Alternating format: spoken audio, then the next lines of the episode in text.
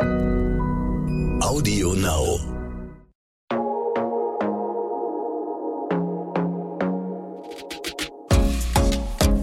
Glossip, der Gala Beauty Podcast.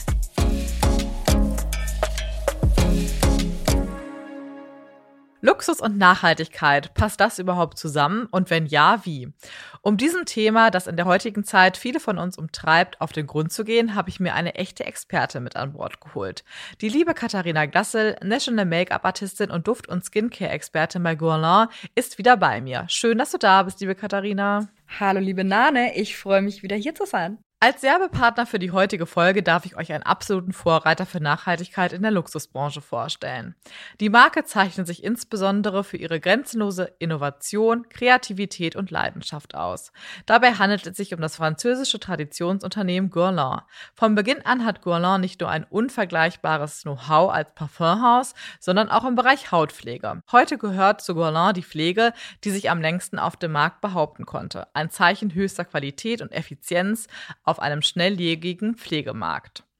Ja, das Thema Nachhaltigkeit begleitet eigentlich schon viele Branchen und vor allem auch die Beauty-Branche seit einigen Jahren. Das Thema wird immer und immer präsenter, ist nicht mehr nur ein Trend, sondern wirklich ein Umdenken, was inzwischen passiert und sich durch fast alle Branchen durchzieht und auch ehrlich gesagt ja längst überfällig war. Katharina, was würdest du denn sagen, bedeutet für dich persönlich Nachhaltigkeit?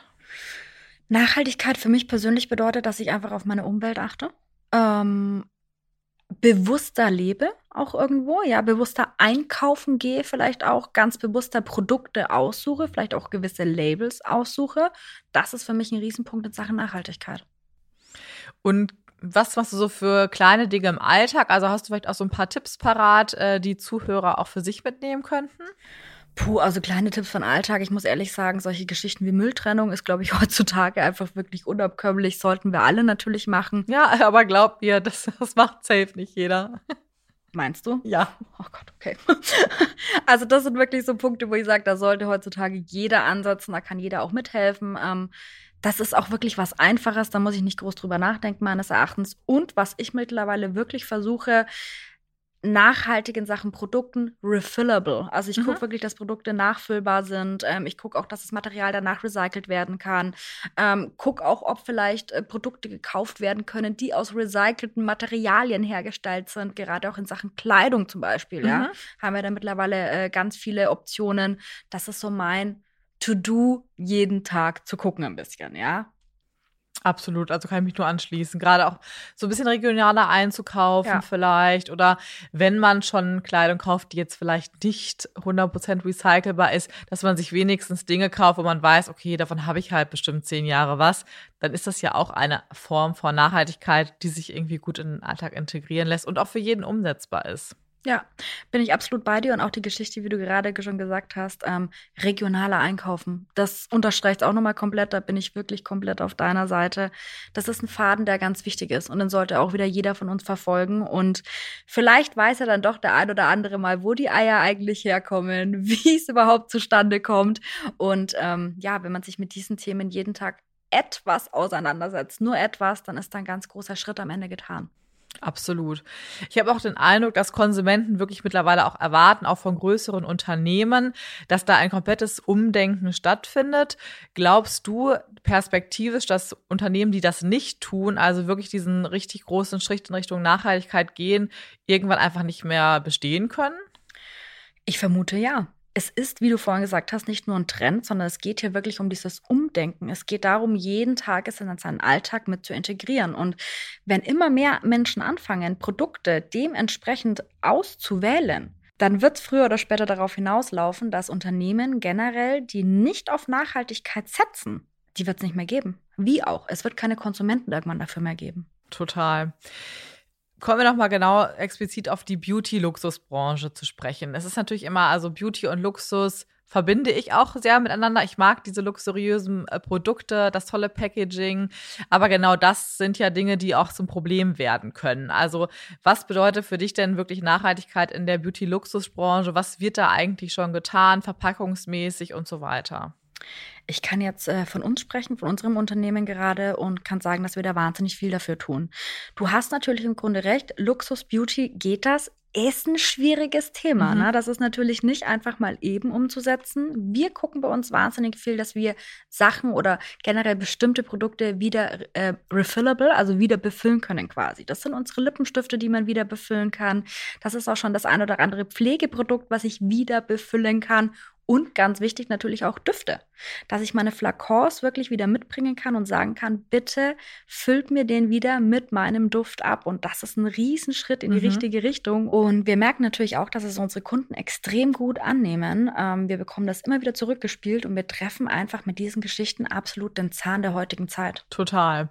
Genau, also das sind ja einmal die Sachen, die der Konsument ja wirklich mitbekommt, also zum Beispiel ein Parfum nachzufüllen etc. Aber ein großes Luxusunternehmen braucht natürlich eine wirklich komplette Nachhaltigkeitsstrategie, die ja nicht nur zum Beispiel auf das auszahlt, was der Konsument hinterher wirklich mitbekommt. Wie sieht so eine Strategie denn aus? Was wird da alles getan? Da wird natürlich sehr viel getan. Also allein wenn ich unsere Produktionsstätten angucke, wir produzieren ja alle unsere Produkte in Frankreich, äh, etwas außerhalb von Paris. Äh, diese Produktionsstätten arbeiten natürlich auf höchstem Niveau in Sachen äh, Nachhaltigkeit, ähm, sind auch relativ neu erbaut worden erst, also auch nach den neuesten Richtlinien quasi, nach den neuesten Standards errichtet worden und äh, produzieren auch in diesem Sinne. Dann geht's natürlich auch mit so Kleinigkeiten weiter oder für uns Kleinigkeiten, aber natürlich trotzdem wieder ein Riesenschritt in die richtige Richtung. Ähm, wir haben keine Beipackzettel mehr. Ja, also bei uns gibt es jetzt in jedem Produkt nochmal oben im Deckel einen QR-Code, den man dann scannen kann und wirklich dieses Produkt erklärt bekommt in sämtlichen Sprachen, wie ist es anzuwenden, was ist enthalten, etc. pp. Was natürlich dafür, dazu führt, dass Tonnen vom Papier, die gedruckt werden, Hand aufs Herz, Arne, hast du dir das schon mal durchgelesen? Nee, ehrlich gesagt nicht. Ich glaube, das würde jeder sagen, den man fragt. Man liest das nicht durch, weil man bekommt das Produkt natürlich erklärt. Und ich sag mal, der eine Prozentteil, der das Produkt nochmal nachlesen möchte, der kann es jetzt nochmal anhand des QR-Codes nachverfolgen, komplett. Das sind, wie gesagt, alles so kleine Steps in die richtige Richtung. Und wenn man das alles zusammennimmt, sind wir am Ende an dem Punkt angekommen, dass wir sagen, okay, wir möchten immer nachhaltiger werden und unseren CO2-Fußabdruck immer weiter senken. Mhm.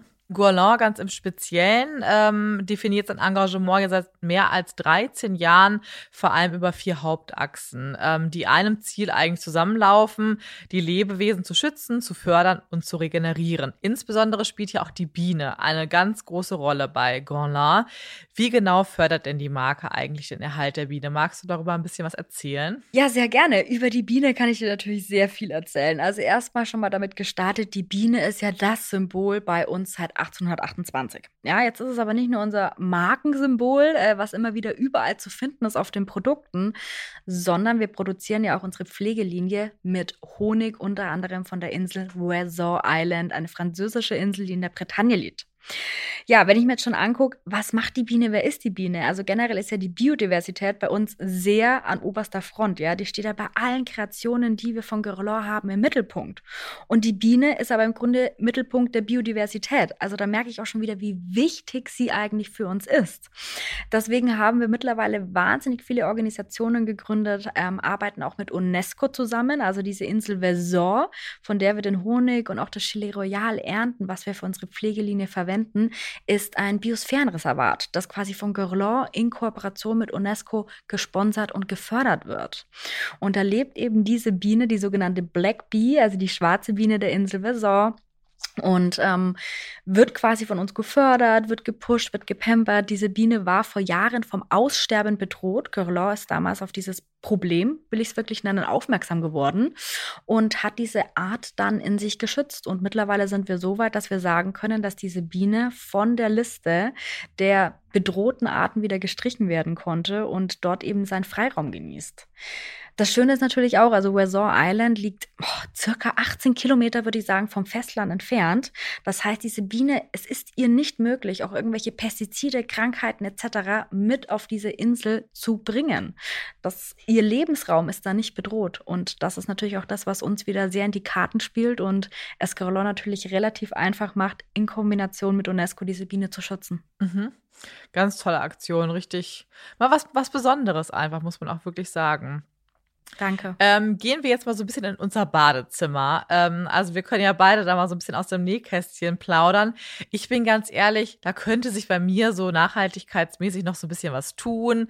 Ich habe ja eben auch schon gesagt, ich liebe schöne luxuriöse Beauty-Produkte, ein tolles Packaging. Ähm, Klar, da findet ja bei vielen Brands jetzt schon ein Umdenken statt, aber ich glaube, so ein kleines Problem im Badezimmer hat man ja doch noch. Ähm, wie gelingt es dir denn, mehr Nachhaltigkeit in dein Badezimmer zu bringen? Wie gelingt es mir, mehr Nachhaltigkeit in mein Badezimmer zu bringen? Ja, wie gesagt, vorhin schon. äh, Ich gucke natürlich, dass viele Produkte refillable sind, äh, komplett verwendbar auch sind. Also es geht natürlich schon los mit der Seife zum Beispiel, mal ganz simpel erklärt. Ich gucke, dass das äh, keine Seife ist, die in einem Plastikflakon geliefert wird, sondern wirklich eine Seife, ganz blöd gesagt, wie wir sie vor 20 Jahren noch verwendet haben, am Stück zum Beispiel, ja. Wir kennen sie alle noch. Äh, da war nicht groß Plastik drum, äh, da musste man nicht groß danach was wegwerfen. Die hat man aufgebraucht bis zum Ende und dann war sie leer. Das sind zum Beispiel so kleine, aber feine Geschichten, die ich eigentlich jedem nur ans Herz legen kann.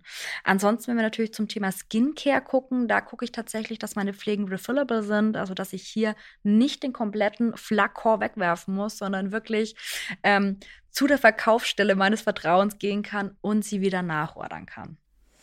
Ja, mit der Seife hast du ja eigentlich auch so einen äh, Trend angesprochen, feste Produkte. Ne? Also es gibt ja mittlerweile wirklich alles, also vom Shampoo, äh, Dusche natürlich, ähm, schlichte Seifen. Hast du da schon mal was ausprobiert, auch so Richtung äh, Shampoo oder so? Und wie sind deine Erfahrungen? Noch nicht? Leider noch nicht. Leider tatsächlich noch nicht. Ähm, muss aber gestehen, dass ich es äh, aus dem Freundeskreis immer wieder höre, die wirklich Seifen und auch Conditioner schon in fester Form probieren und sagen, sie sind super happy damit. Ähm, ich muss dazu sagen, meine Haare sind etwas kompliziert. Kenn ich. also mal milde ausgedrückt, die machen, was sie wollen. Ähm, das heißt, ich brauche hier einfach schon so ein bisschen eine kleine Strategie, damit die wirklich nicht in alle Richtungen abstehen. Bin auch ganz ehrlich, ähm, muss ich mich jetzt langsam herantrauen, zumindest auch mal testen und gucken, ob es in irgendeine Richtung vielleicht dann doch gelingt und wirklich auch was für mich ist, ähm, weil es einfach ein wichtiger Ansatz ist. Ne? Das muss man so sehen. Ähm, aber ansonsten, wie gesagt, in Seife oder auch in Sachen Duschgel bin ich wirklich schon wieder komplett auf diese festen Materialien umgestiegen und ich lebe damit genauso wie vorher. Genauso gut. Ähm, es duftet genauso gut. Ja. Ähm, es tut der Haut genauso gut, wenn nicht sogar noch besser. Das muss man auch immer so sehen. Und ähm, von dem her bin ich damit absolut happy, ja. Sehr gut, ja. Muss ich auch zugeben, also Shampoo habe ich schon ein bisschen was ausprobiert, aber ich habe auch sehr dickes, langes Haar und es gibt einfach noch nicht Produkte wirklich für jedes Haar perfekt, denke ich auch ganz ehrlich. Aber das wird sich wahrscheinlich auch weiterentwickeln. Da muss man sich einfach so ein bisschen durchprobieren und wenn es dann halt das Shampoo nicht ist, wo man äh, dann nachhaltig unterwegs ist, dann sind es eben wieder andere Produkte. Ne? Also ich glaube, da kann jeder so seinen Teil zu beitragen, ohne sich komplett um 180 Grad drehen zu müssen. Was ja auch immer so ein Thema noch ist, finde ich, Abschminken. Ähm, man verwendet ja auch in seiner Routine mal das eine oder andere Produkt mehr und ich benutze auch dann doch gerne auch manchmal noch so ein Wattepad oder ähnliches, weil ich einfach das Gefühl habe, ich kann noch mal mit einem Produkt ein bisschen mehr runterholen. Was gibt's da denn deiner Meinung nach für wirklich gute Alternativen? Das ist natürlich eine Kopfsache. Gut, das, das stimmt auch.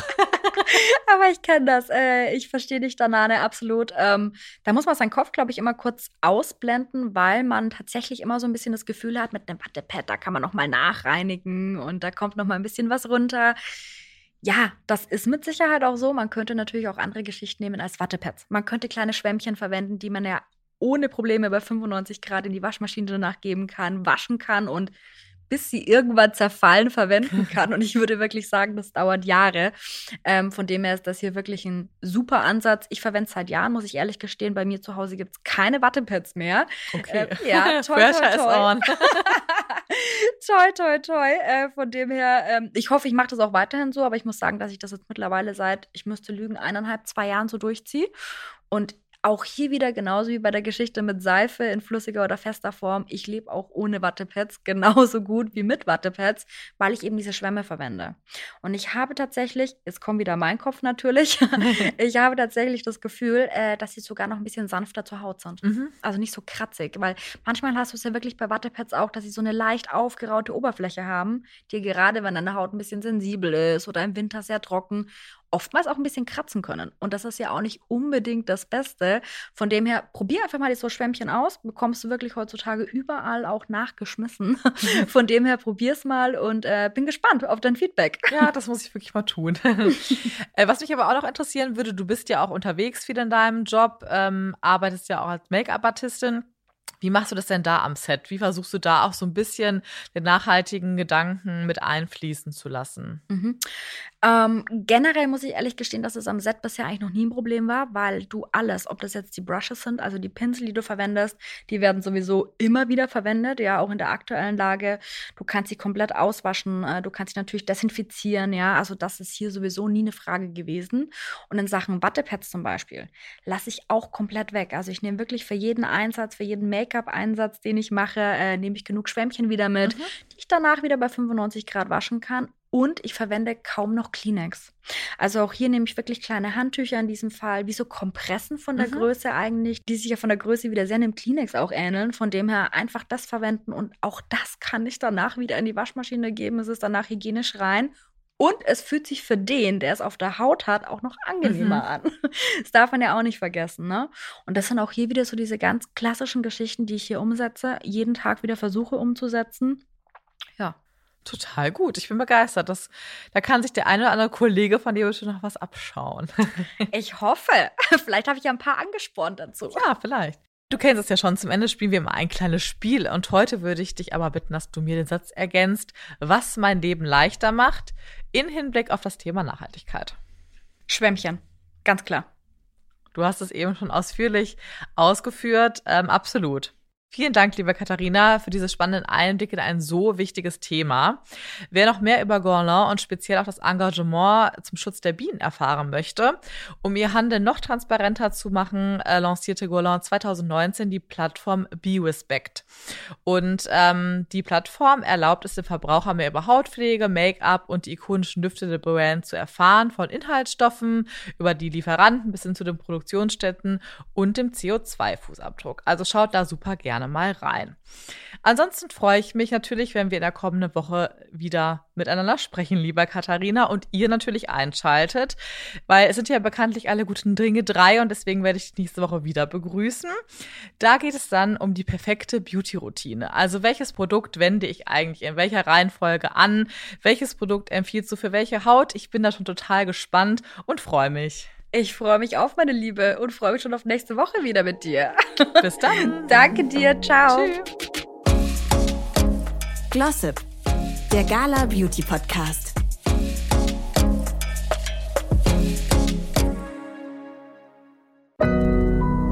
Audio Now.